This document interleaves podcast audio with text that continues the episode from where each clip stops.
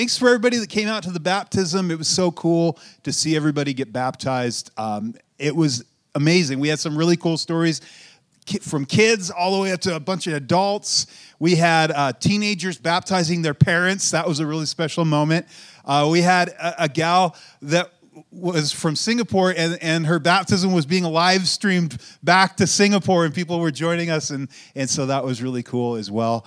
And um, just uh, you know, those moments are what remind us of why we do this as people move towards Jesus and take steps of faith and obedience in Him. And so, um, good job, everybody that got baptized. Hey, uh, we are in a series. We are in the book of Ephesians. To get us there today, I want to read this passage and set it up because we're going to really come back and break it down verse by verse.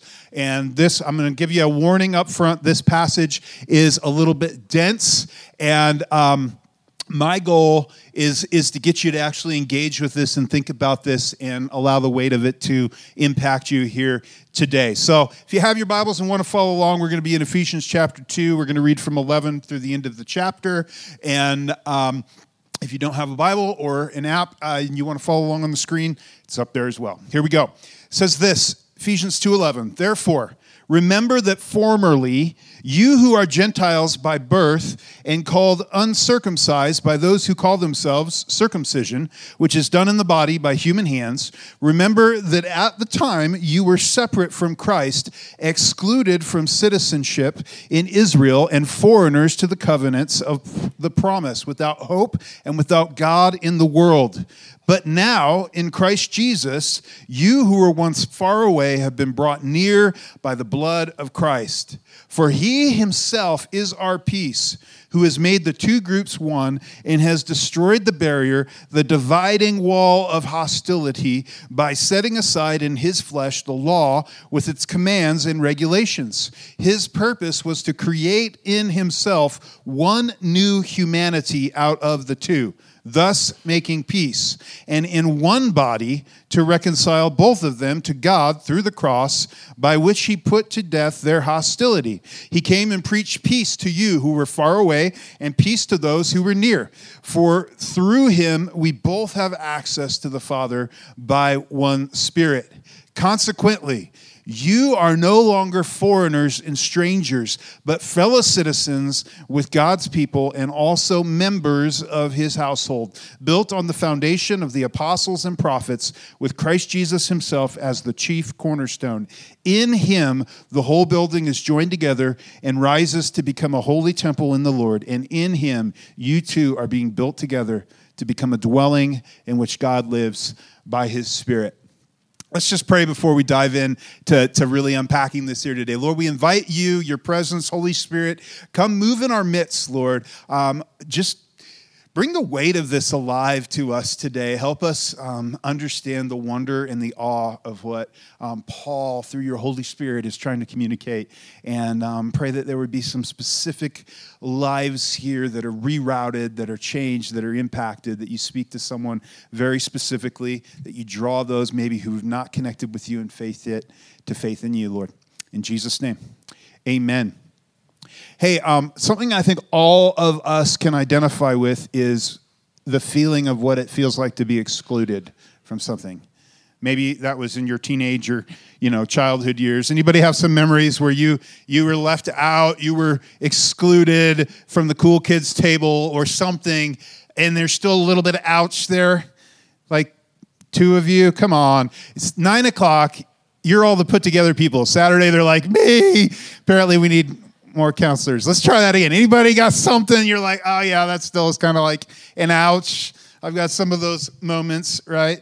It was funny. I was watching uh, this show the other day with my wife, and uh, kind of the classic plot line that we've seen so many times, and there's a reason why it's a classic plotline is because it's so true. And it's this girl, she's kind of the nerdy girl, and she goes to the first day of high school, and then you got the table um, with the cool girls, and they're sort of like looking over at her, kind of you know condescendingly, and so she goes and sits down by herself, right? And and meanwhile, you can tell them talking and uh, looking over at her. Kids can be mean sometimes, right? And then we grow up and we just get a little more crafty in the ways we're mean, don't we? Yeah, you know, uh, it's the truth.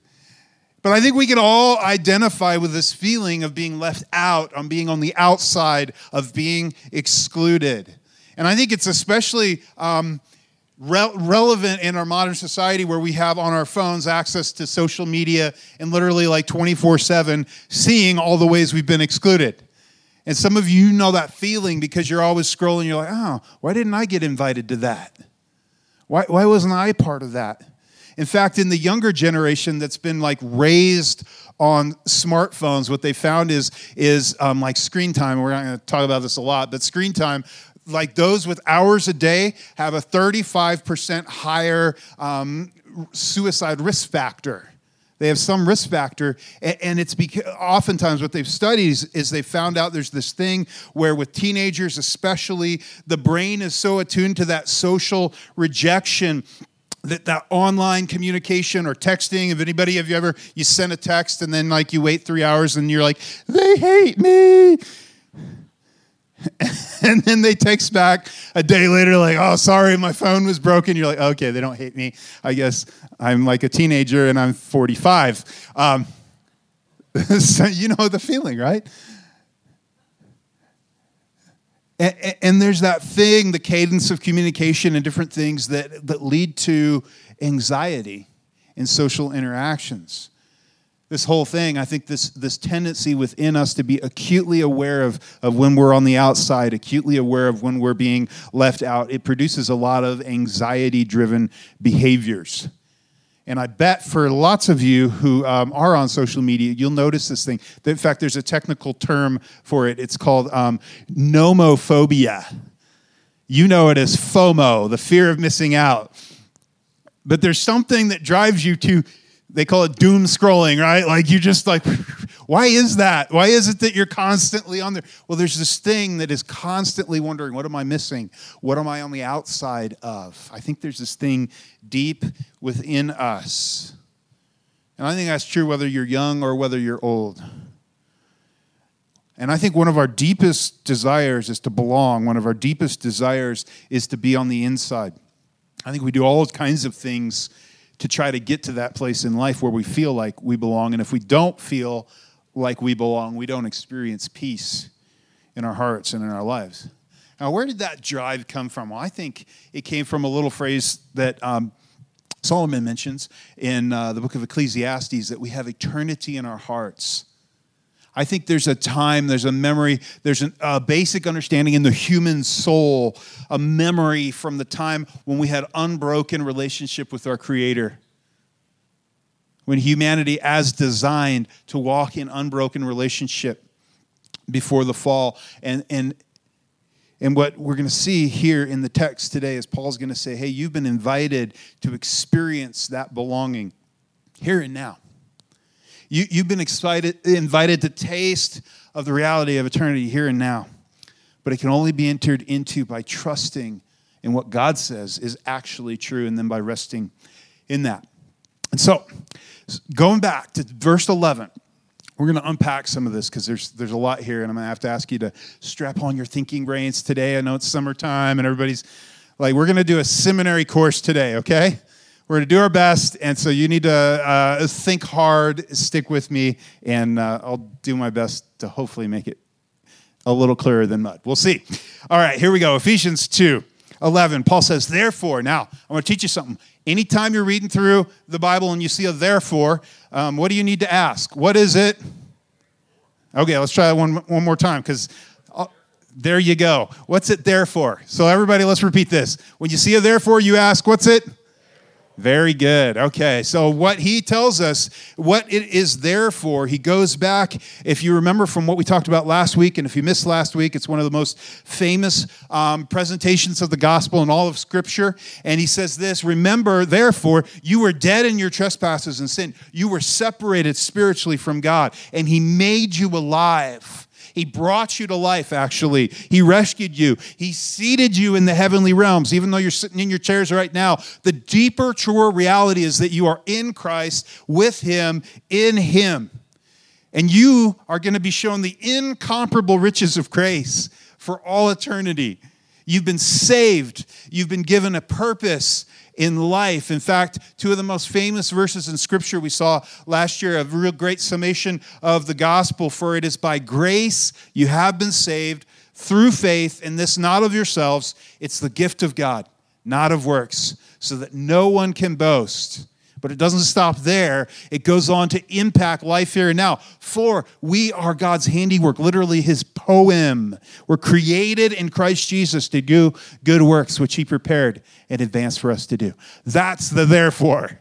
And so, what he's going to say next is because of this overwhelming, like amazing thing that he's just shared. You have been saved, rescued, brought to life, given purpose, hope, and meaning in this life and eternity beyond anything you can, comp- you can imagine. And I think that deserves an amen. All right, thanks. We're not a big like, you know, amen, but everyone if you got it, you just you just well, I better not be too invite it. We're to have like all kinds of amens. So anyway, uh so he says therefore, that's what it was there for. And then he says remember. I think this is key too. We're to see this a couple times. Remember, remember, he's to say. And there's things we're called to forget actually in scripture. Like, forget the past, move forward towards the future, leave things behind. But, Paul, when it comes to what God has done for you and your condition before he did that, he says, I want you to remember that. Because if you don't, you won't live out of that. See, life in Christ is meant to be a grateful response for what he's done for you and for us. So he says, Remember, remember, you that formerly you who are Gentiles by birth and called uncircumcised by those who call themselves the circumcision, which is done by human hands. He's, so he's going to say, okay, I want you to remember there was something formerly true about you. And he makes this little wordplay um, in the body or in the flesh, sarx. It calls back to the flesh where he talked about it earlier in the chapter that you were in the flesh. And so he uses this um, very common saying. In fact, it was almost a slur that someone who was from a uh, Jewish, uh, Israeli descent in this time in history would um, look at the, those and say there was this little covenant um, with Abraham that God gave as a symbol of a covenant. And uh, that was a little surgery, and it was called circumcision. And if you're not aware of what that is, go ask your mom later. It'll be a great, awkward conversation.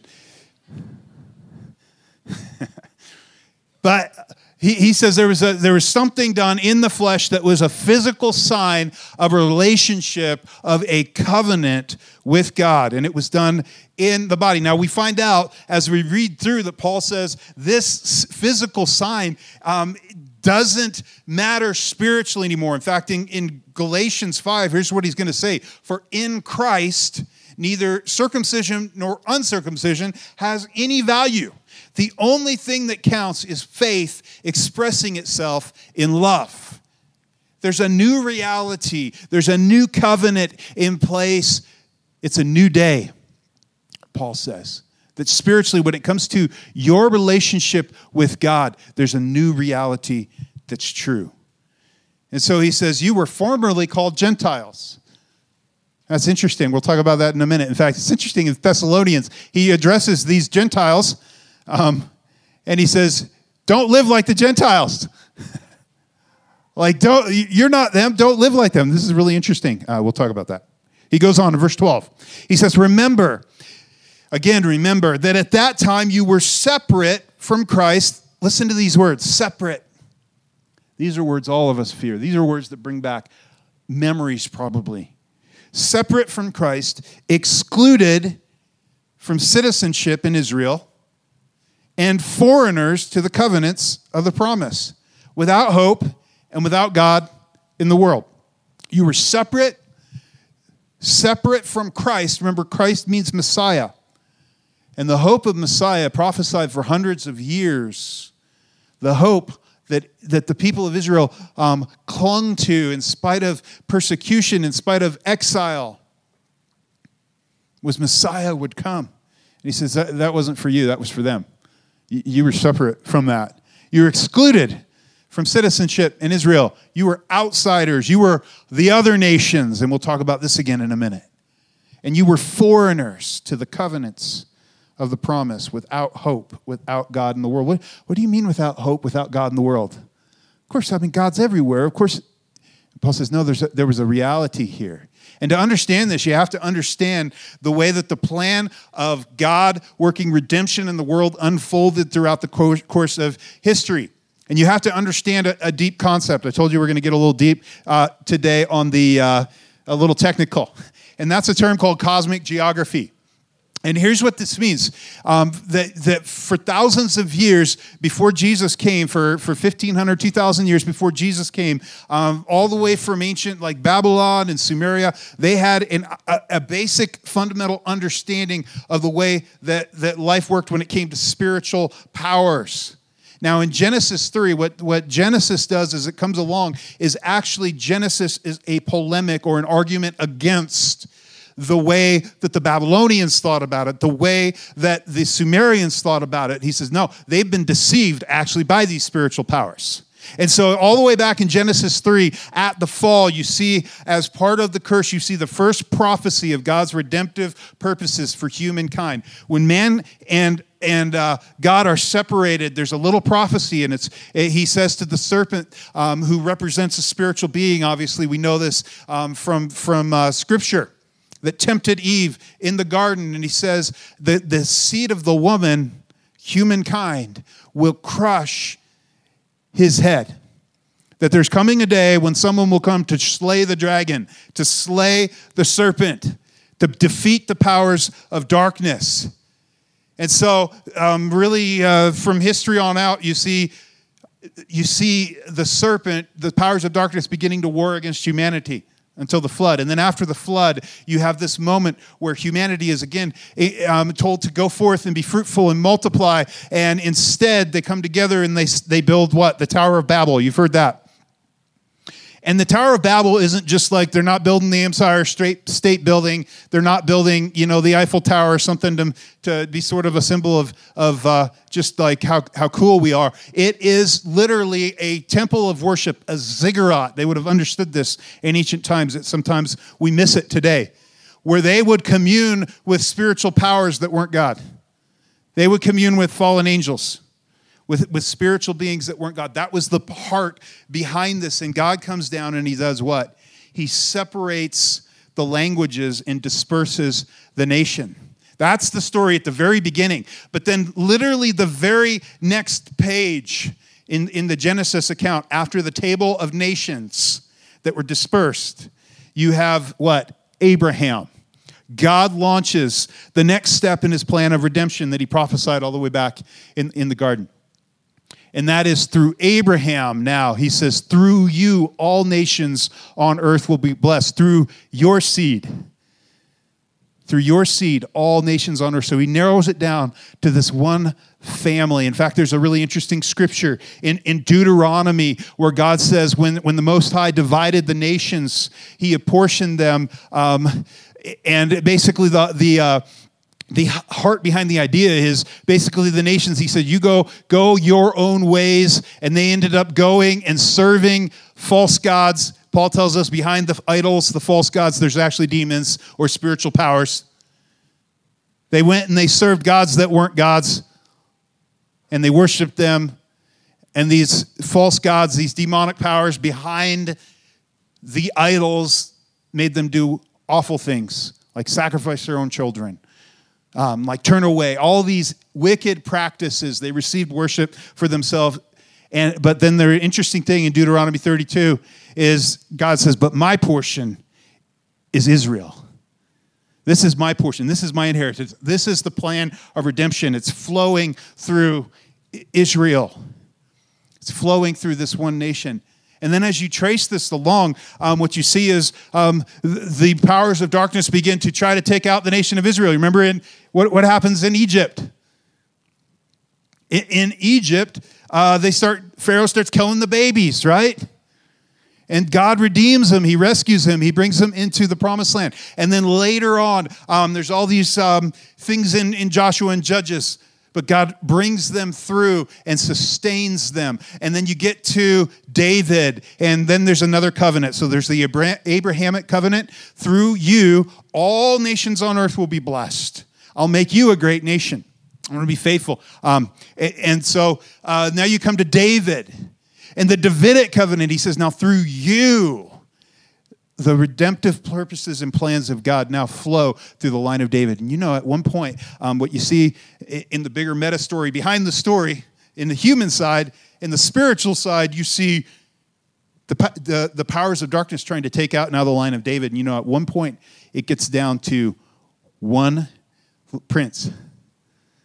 And this heroic woman, I think her name was uh, Je- Jehosha. Um, anyway, um, that may not be right. Been a while since I read that. Uh, so anyway, she rescues this little baby, and he goes on, and the, and the line of David is preserved. That's why the genealogies, it's so important. Uh, in Matthew and in Luke, they all have these genealogies. Why are those so important? Because it's showing how God was faithful to, to what he promised to bring redemption. And so, those are the covenants. And then the, the prophets come along and they begin prophesying a time when there'll be a new covenant and it'll be different from the other covenant because in uh, we missed the covenant of Sinai. We skipped over that one. But at Sinai, there was the covenant of the law that was given to the people of Israel. God's agreement with this nation of how you're going to be my light in the world, how we're going to preserve this nation. We're going to keep you separate from the other nations to preserve the line of Messiah. And so then David and then the prophets come along, and the people of Israel go astray, don't they?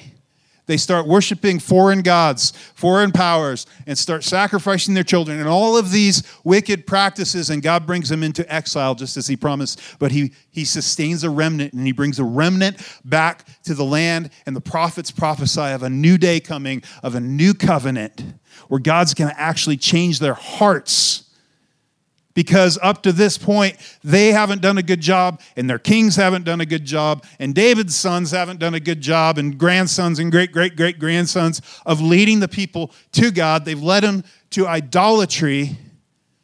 And so the prophets begin to have this understanding. And in the couple hundred years before Jesus comes, there's this great understanding we need God Himself to come and solve this mess. And so they talk about the arm of the Lord coming the arm of the Lord coming down. They talk about um, how God Himself, Emmanuel, God with us. That's the great messianic hope. God with us when God's going to come back down. But they still had a pretty narrow vision of the whole thing, and it involved um, Israel being as a superpower uh, sort of status in the world. And yeah, sure, other people, Gentiles, are going to be, you know, kind of embraced. But they missed in Jesus' time. They were looking for what? A conquering physical king. And Jesus came and says, What? My kingdom, it's among you, it's in your midst. The kingdom of God has come upon you. But it looks different. It's going to be like a mustard seed and it grows. It's going to, um, it's come upon you, and yet it won't come in fullness until he comes again. There's all this that we didn't understand, that they didn't understand. So these are the covenants, the covenants. And, and what Paul's saying is you were excluded from all that. You were on the outside. Why? Because you weren't part of Israel. In fact, there's this really interesting story in uh, the Old Testament. There's this guy named Naaman. He's a Gentile military leader, and he has leprosy. He's a, he's a hotshot guy. He comes to the prophet Elisha, and he says, Heal me. And Elisha doesn't even come out of the house. He's like, uh, okay, just go wash yourself seven times in the Jordan River. And Naaman's like, no way, man. I'm too good for that. And he's, and the little like servant, servant's like, come on, if he asked you like to storm the mountain, you would have done it. Go just do what he says. And so he's like, all right. So he humbles himself, he bathes, and he's healed. And he comes to the recognition of, wow, this God is real this God of, of Elisha. And so he does this really interesting thing before he goes home. He says, uh, Allow me to take a chunk of land. I want to carve out some dirt and bring it home with me. Why is that?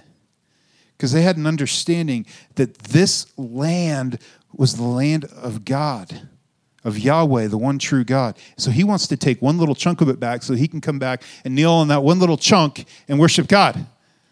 This is cosmic geography. And so Paul says, You were separated. You were separated. Not that Gentiles weren't invited in. No, Naaman, he was, he was invited in. I'm convinced we're going to see him in heaven, as well as a bunch of others. But, But these nations all went after these other gods, these other spiritual powers. That's why we're going to see later powers and principalities, and the very language has territory in mind. And, and here's like the cool thing is at in Acts 2, we talked about this a while back. In Acts 2, when the Holy Spirit comes and all these people hear, hear them worshiping God in, in different languages, and then take the news of Jesus back to the nations, they're from those nations in Genesis 11 that were dispersed. It's all those spots. And the, the big idea here, when Jesus comes, is he's going after the nations. He's taking them on. This isn't a localized thing anymore. He's going to the ends of the earth, and everybody is invited in. That was an appropriate amen, yes. It's good news. It's good news. That's why it's good news. See, and he says, so, so you were excluded, but now in Christ, in Christ, you who were once far away have been brought near by the blood of Christ. When Jesus died, he defeated the powers of the enemy. You were, you were far away, but he's coming after you. You know, we are literally, when he said, Go to Jerusalem, Jesus, before he ascended, told his disciples, You're going to carry the good news of the gospel to the ends of the earth. That's us. Like you can't get much further away from the ends of the earth than, than where we are here today from, from the place that Jesus said that.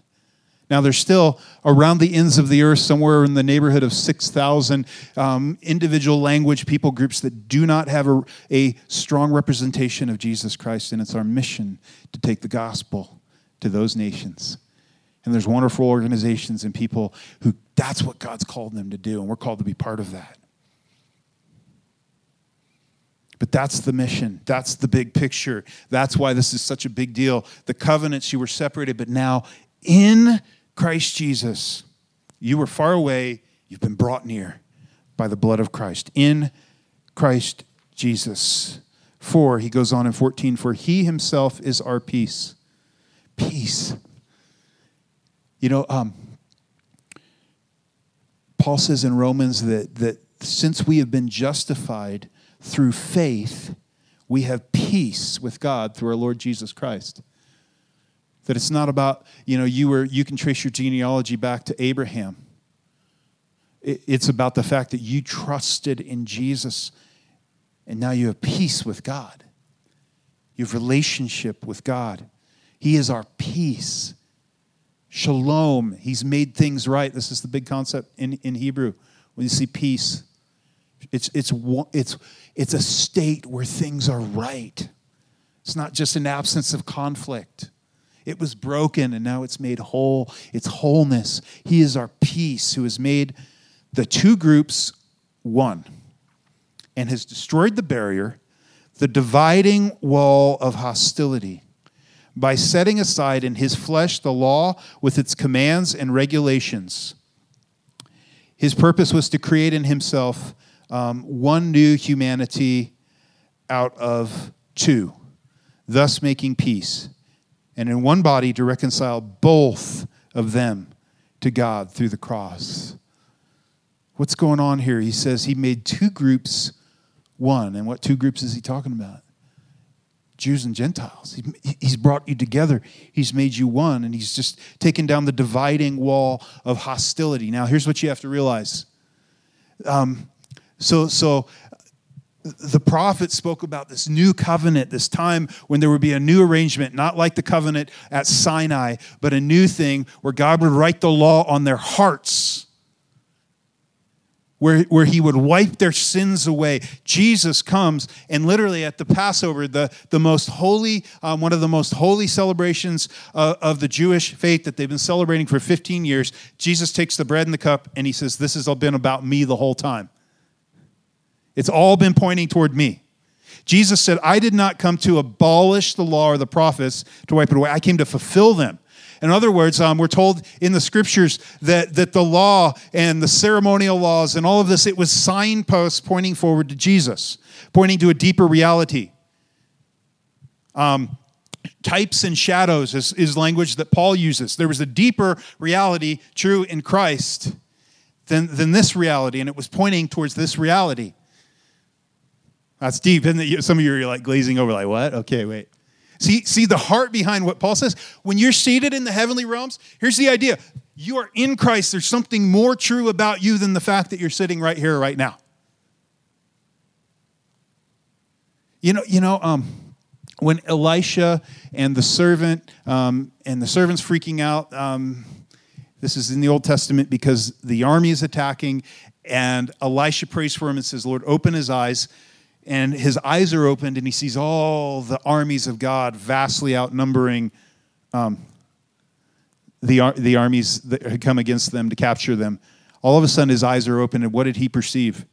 The deeper reality that's actually true that he couldn't perceive before. And that's the heart behind a lot of this that there's something deeper going on, there's something more true, something more real that these things physically were pointing towards, which is why he said circumcision not a big deal anymore the law, that there's ceremonial laws, that there's, um, that there's sacrificial laws, and that's been set aside in Christ, in his body. He was the ultimate sacrifice. In fact, right after the resurrection, when Jesus is walking with the disciples, he tells them, hey, he takes them for a walk and he unveils the scriptures to them. I would love to be part of that conversation and just let fly on the wall listening.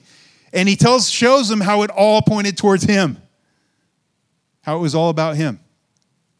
And so, the way, as you read through the New Testament, the way that the writers like Paul and some of these inspired by the Holy Spirit understand this is, is He, Jesus, was the fulfillment of this, and we are in a new era, a new covenant age. That God is doing something new. And part of that is He's brought these two separate things together into one. And so there was literally in the in the temple there was a dividing wall, literally a wall. You can read about this in Josephus, a historian. And it said, "No Gentile shall enter here. If you did, it was at penalty of your own death." That was literally the hostility and the dividing wall. At this point in the church, um, Jews, the way the law was, was designed at Sinai, it was to keep the people holy, which means what? Set apart, separate and there was a very real and important purpose for that, that, that God had throughout history to preserve the, the line of redemption because that was what he was doing. But it's a new day, and the two have been brought together, and there's no dividing wall of hostility between us. There's a deeper reality that's true in Christ than anything that divides us. That's really good news in a very divided culture. That it doesn't your skin color before doesn't matter before Jesus. I mean, he he he loves historical, um, you know, the, our history and our heritage, and that's beautiful part of us. But when it comes to relating to him, we're all, we all stand at an equal place at the foot of the cross, which means there never should be even a hint of any racism within the church. In fact, G- G- Paul comes along just so you understand how big of a deal this was, he's going to tell us a little later the mystery is that through the gospel, the Gentiles are heirs together with Israel, members of one body, sharers in the promise of Christ Jesus. He's going to, just a little bit later in this chapter, he's going to talk about the temple. And he's going to say this one body is actually the new temple that's being built up. Remember, he says, You're the temple of the Holy Spirit. That corporately, there's this thing that his body, made up of every nation imaginable, but of Jews and Gentiles together, it's his body and it's his temple, the place where his spirit dwells. And so in Galatians, he's going to tell us in Christ Jesus, you are all children of God through faith. For all of you were baptized into Christ. You're in Him and have clothed yourself with Christ. That's the deepest, truest reality about you. There is neither, listen, now understand, an observant Jew, a pious Jew in the first century, would pray a prayer daily that thank God, oh God, thank God, thank you, Lord, I am not a Gentile, a slave, or a woman. Sorry, ladies and Gentiles. This was the, when he, when Paul's talking. See, we read this so often it just like goes over our head. What's the big deal? Okay, of course, Jews and Gentiles. Of course, we're all part. Now, this was a really big deal especially in a day when, when you know, the church is mostly, at the beginning, mostly Jewish believers in their Messiah, the Jewish Messiah. And then all of a sudden, all these Gentiles start coming in. Like, what's going on? And, P- and James, the brother of Jesus, looks at it um, in, in Acts 15. You can go read about this. And he says, actually, what's happening here is as the Gentiles come in, this is the prophecy being fulfilled that, that like in the later days, he's going to rebuild the fallen tents of Jacob, and the Gentiles are going to come in, and this whole thing's going to grow. And James sees this. And so they say, don't make it hard for the Gentiles to come in to the faith. They don't have to have a little surgery. They're in through faith in Jesus. And so Paul says, um, for all in this culture where they would get up and pray, thank God I'm not this, this, or this. He said, listen to how confront, conf, how much of a uh, slap in the face this would have been to someone with this kind of thinking. There is neither Jew nor Gentile. In Christ, there is neither Jew nor Gentile, neither slave nor free. There is no male nor female, for you are all one in Christ Jesus. If you belong to Christ, then you are Abraham's seed and heirs according to the promise. Do you recognize? Like, he's saying, break down those walls. Now, is he saying there's actually no Jew or Gentile or male or female? No, no. Like, what he's saying is in Christ, in this new body, we all stand on an equal platform at the foot of the cross. It's, the gospel is the great equalizer. It should break down dividing walls. It should be the deepest, truest thing about us, truer than our national identity, deeper, truer than, than how we think about certain issues or things. They are in Him, and that affects all of how we think and how we live in life and how we live our life. In fact, we're going to see that as he goes on in Ephesians. So he says the two groups are one. There's, there's, there's something, he says here, in, in a new humanity. Greek literally, one new man. The idea is a new humanity. We're all included in this. There's a new reality that he took, took these groups that were separate and he brought them together in him that's the key. It's in Him. It's in Him. That's why He'll say, if anyone is in Christ, he is a new creation.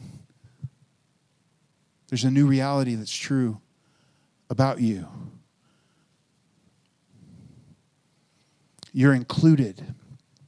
There's no dividing walls. Now, for some of you that are maybe theology nerds or buffs, you're going, how does this all work out? Because you have like you know, we have scholars, we have a saying around here smarter people than us have been arguing about things for thousands of years. And so you have the Reformed traditions of Calvin and Luther that, that saw these kinds of scriptures in a very clear way. And, um, and then you have other more recent um, uh, streams of thought that see these kinds of ideas about Israel and the church in different ways. And so as you go to scripture and as I go to scripture and look at like read through the whole test the New Testament, like this is Paul is is very clear here. How does that work itself out? Well, I have a really I have an illustration for you to, to hopefully help you understand this. I'm going to throw a map up here. This map is in um, our local town. Hopefully, we have a map. Okay, there we go. Here's a map. Now, everybody recognize those rivers? You live in a town called Grand what? Junction. Some people think it should be called River City, which might have been a more attractive name, but it is what it is. We're called Grand Junction, right? Why is that? Because you have a river that used to be called the Grand River, now it's called the Colorado River, and another river called what? The Gunnison River. And they do what? Junction. They come together, right? And so here's where we live. Now, here's an interesting thing. So you've got the Colorado River, and then once the Gunnison River hits the Colorado River, what is it called? The Colorado River. Okay? And so now, off here, you see this one little spot here? All the way down under Orchard Mesa, you see a little like, that's where something splits off. That's called the Redlands Power Canal. Anybody know? You've been riding? Do you like connected lakes? That's the Redlands Power Canal. That's actually a split off of the Gunnison River. And it comes along and it tools all the way up here. And then at the bridge right down the road here, it comes back in. And right after that, the uh, Gunnison comes into the confluence of the Colorado. Okay, so everybody got that in their minds. I like this because I used to like that's my old stomping grounds. Grew up riding my bikes down by connected lakes when you could still do that alone as a kid, like on swings, jumping into the water, and all that. Um, before we were so scared about our kids, but that's a whole nother conversation. uh, so here, here, let me just illustrate this. We're going to change the names up, and I want to try to illustrate. Uh, Paul really talks about. If you want to read about this, read through Galatians. I skimmed the whole book yesterday just to refresh it in my mind, and read through Romans nine through eleven because Paul wrestles with this whole reality of what he's written here in Ephesians of the one new humanity. And he says, What does that mean God rejected Israel? And he says, No, no, God's faithful. Why? Because of the patriarchs, because of the history, the root that goes all the way back, what he promised to Abraham, what he promised to David. He's faithful to all of that. But here's a basic way that you can understand this. So you have, we'll just call the Gunnison Israel here. Okay? Now, at this point in history, Jesus comes into the picture.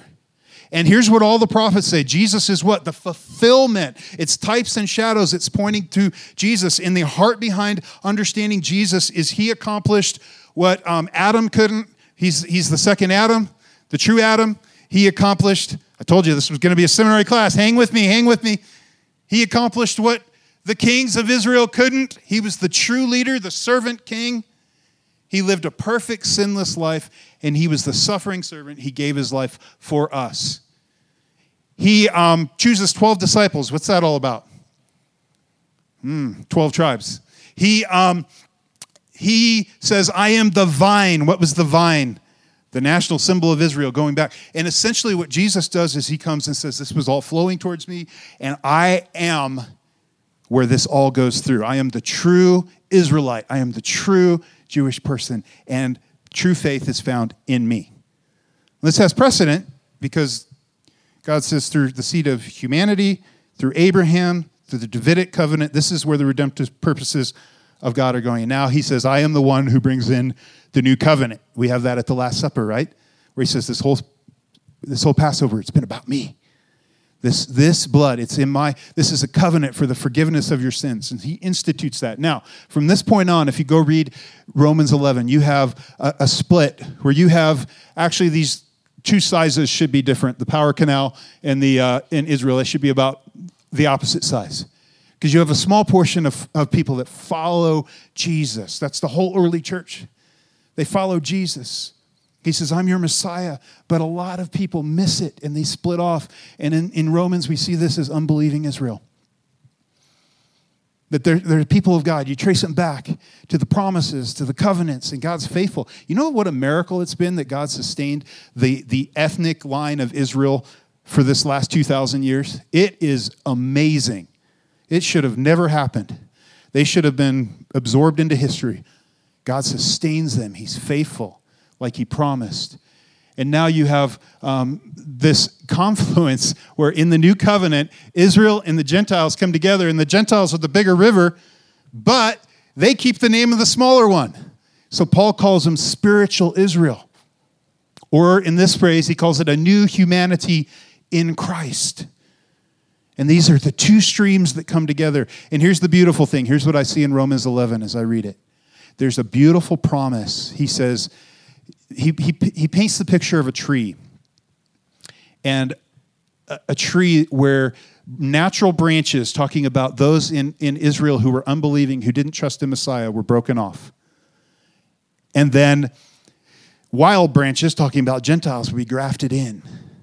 But he paints this picture in, in Romans 11 that toward the end of God's redemptive history, unbelieving Israel will come back in will find Jesus. And here's, here's what a lot of scholars believe as they read through Romans chapter 11 that at, the uh, end times, and there's different scenarios that scholars argue about of how it all exactly works out, but that a mass of people in the nation of Israel come back to Jesus. And, and you know what?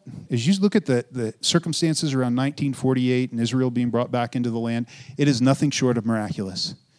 And as you look at it, in the last hundred years, more people from Jewish heritage have come to faith in Jesus than ever before.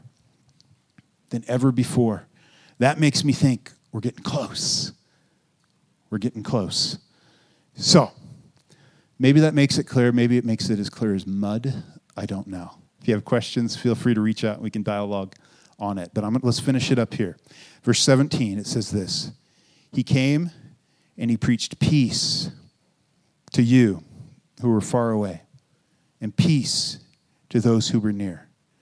For through him we both have access to the Father by one Spirit. You have access, you have relationship. We see that through the Spirit we can cry out, Abba, Father, literally this, this personal dad. You've been brought into a close relationship. Consequently, you are no longer foreigners and strangers, but fellow citizens with God's people and also members of his household.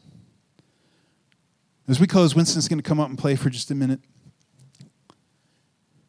And let me just say there's this there's this deep thought in here. There's this thing that he's saying is true. That you who were far off, see, in the midst of all the theology, if we just read through this, we're like, okay, yeah, so what? I know that. No big deal. No, it was a big deal. And there's lots of theology around this, and it's deep. But in the midst of all this, don't miss the personal application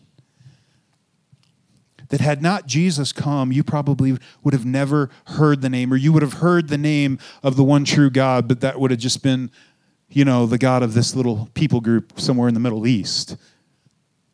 But Jesus came and said, You're invited in. I want relationship with you.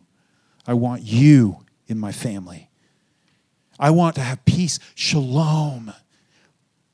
I want to bring peace to your life. You see, Peace, shalom, is the birthright of a follower of Jesus, of a member of his family. A peace that's not because of circumstances, but in spite of circumstances. Realize that's one of Jesus' last things. We saw that in John, where he said, My peace I give to you. Not like the world gives, not like the world gives, do not let your hearts be troubled and afraid. See, peace isn't just this absence of conflict.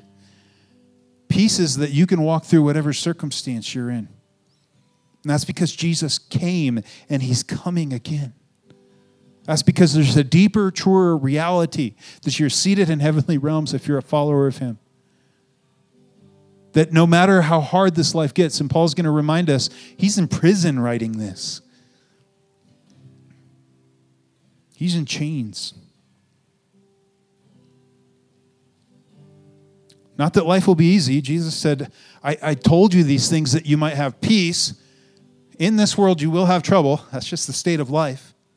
There will be trouble in this world, but take heart. I've overcome the world. In the midst of that, you can have peace. He is God, He is in control. You are His. You know the great thing about a great family? I hope, I know we have a lot of great families in this church.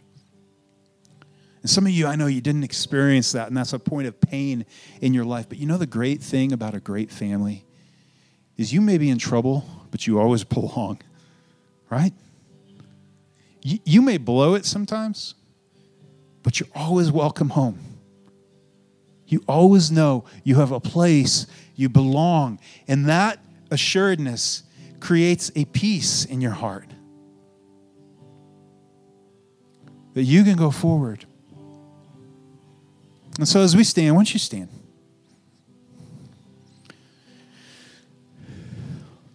Here's my challenge to you. This week, there's not really a huge like takeaway, go do this that's clear in the scripture. Number one, I think one of the reasons why forgiveness and unity is such a big deal to Jesus is because he came to bring peace because there's nothing that should divide us in Him. So maybe there's someone this week you need to make a relationship right with. Number two, some of you, you just are struggling right now and you have no peace in your heart. That is your birthright as a child of His. He says, present your prayers and requests to Him, and the peace of God that, that surpasses all understanding will guard your hearts and minds. And so as we pray, I'm going to invite you just to, to give that to Him. Maybe that thing you're carrying right now that's keeping you from peace. And then the third thing is for some of you, you don't have peace with God because you have not entered into relationship with Him through faith. And if that's you, I want to give you an opportunity to respond. And so as we bow our heads and close our eyes, first, if that's you in the room and you feel God drawing you, I'm going to invite you to respond. You can pray a simple prayer like this after me Lord Jesus, I need you. I believe you're the Son of God, that you died and you rose again for me. I accept that free gift of life and forgiveness. Fill me with your spirit. Help me to live my life for you in every area. Thank you, Lord, for making me part of your family. And Lord, for uh, that person or those people in the room that, uh, that maybe have a relationship they need to make right, would you give them the courage to do that? And for those right now, and that's you in the room, those that you're carrying something and it's killing your peace, just as a sign of trust in Him, why don't you just give that to Him? Say, Lord, I'm, I'm giving this to you. Would you carry this? And Holy Spirit, would you do that thing that only you can do in hearts and lives? That you would come into our midst. You are here. And you would take those things and you would bring peace, the peace that surpasses understanding. We love you, Lord. We worship you. We pray these things in your holy name. Amen.